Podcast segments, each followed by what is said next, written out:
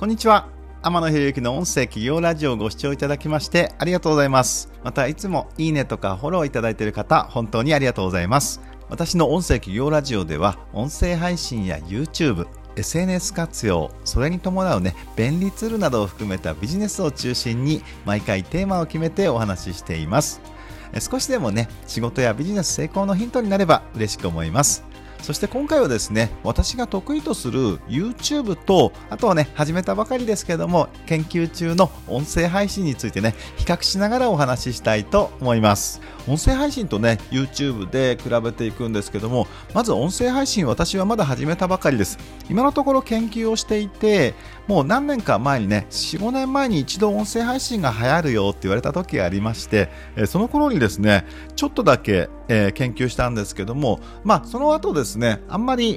流行らなかったっていうのが結果だったんですよね。そこで私はもう音声配信は一旦置いといて、YouTube とかね、Instagram とか LINE 公式アカウントといった別なものを中心に配信していたんですけども、やっぱりですね、ここに来て、え2020年からですかね、2020年からキングコングの西野さんが音声配信が来るよとかね、よく耳が開いてるとかね、目は塞いでがってるけど耳が開いてるっていうかね、いろんな方が言い始めてますけども、実際根本的なところを言うと、まず YouTube っていうのが、実際ね見るだけじゃないんですよね。音声配信と重なる部分があって YouTube ラジオみたいに聞くだけのものもありますんでえしかもここで 5G というね2021年から本格化してくる 5G が入ってきて、え動画でももう耳だけで聞くっていう容量の問題がなくなってきますんでそこの部分でね YouTube は引き続きすごいんだろうなっていう風に勢いはあるなという風に感じてるんですけども、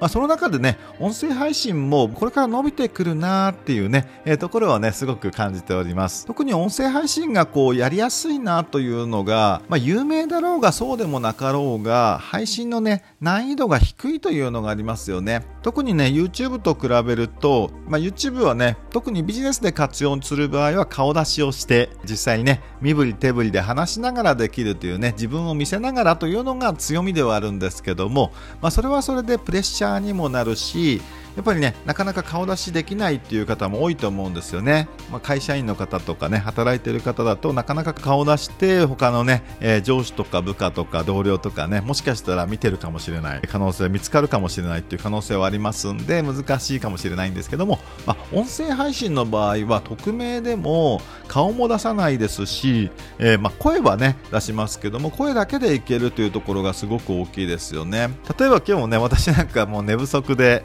えーえー、さっき鏡見たらね、ひどい顔してるんですけども、これ YouTube だったらちょっと今日は撮るのやめとこうかなとか、少なくとも今は撮るのやめとこう、撮影やめとこうと思うんですけども、音声配信だったらね、見た目は関係ないので、えパジャマだろうが何でもいいっていうことになりますんで、まあ、ここの部分ですごくやりやすいですよね。またですね、え機材についても、音声配信の場合は、やっぱり声が命になるんで、マイクはあった方がいいと思うんですよね。マイク、まあ、今 iPhone とかね、Android も新しい機種については、すごくいい音を出してくれるとは思うんですけどもやっぱり両方試してみるとマイクがあった方が音声はやっぱりいいかなっていう風に感じています。ただねそのマイクだけでいいんでスマホとマイクがあればできちゃうんで YouTube の場合はねやっぱり撮影はスマホでいいんですけどもスマホのカメラがね今すごくいいんでスマホでいいんですけども大きい三脚とかあと照明ですよね。照明もしっかり当てると結構高い照明の器具を使ったりまた私の場合 YouTube の場合多いのは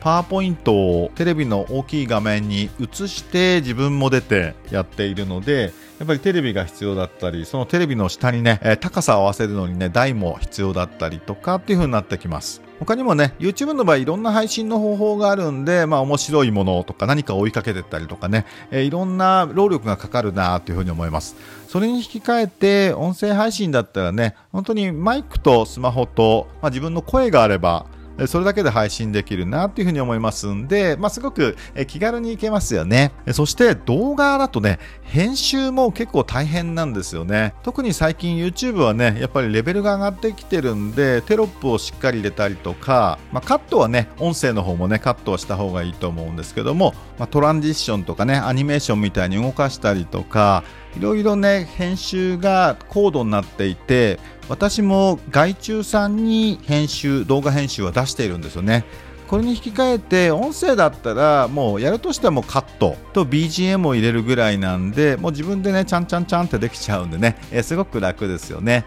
またですね他にも YouTube だとねテンションを上げるっていうのが私は必要だと思っていて、え自分のテンションをちょっと楽しそうに明るく楽しそうに上げていく。こんにちは、天野です。今日は何々についてお話ししたいと思います。みたいな感じでね、えー、ちょっとテンションが高くなるなと。音声だともうちょっと柔らかめというんですかね、えー、落ち着いて話しやすいなというふうに思います。なのでね、いろんな人が入りやすいなっていうところありまして、まあ、入りやすいっていうことはライバルも増えやすい可能性はあるんですけども、やっぱり今のところね、市場で言ったら YouTube とかね、動画の市場と比べたら、音声の市場はまだまだこれから、え小さい市場なので、これから伸びるっていうところを考えて、今のうちにね、え確立していけば強いんじゃないかなというふうにね、思いますね。どんな業界でもね、先行者利益っていうね、最初にやってた人がね、もちろんしっかりとやってる人っていうふうになりますけども、早めにやってる人の方がね、有利なのは間違いないので、まあ、音声、音声配信に可能性を感じたらですね、やっていくのがいいんじゃないかなというふうに思います。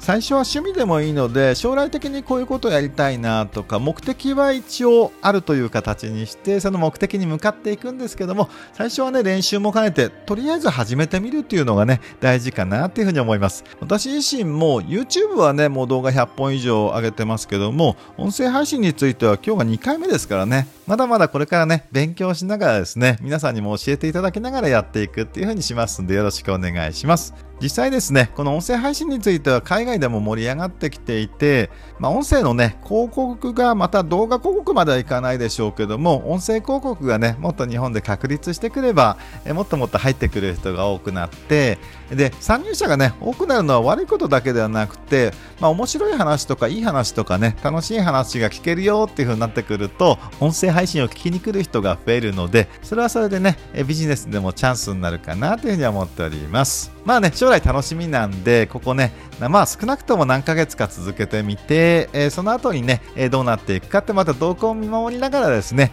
またあとは楽しみながらですね、やっていきたいと思っております。今回はですね、私の得意とする YouTube と音声配信をですね、えー、比べながらですね、お話しさせていただきました。もしね、少しでも気づきがあったよとかね、役に立ったよと思っていただけましたら、ぜひね、フォローとか、いいねいただけると励みになります。ありがとうございます。ではですね、今日もなりたい自分に向かってスーパーポジティブに前進していきましょう。またお会いできるのを楽しみにしています。ではまた。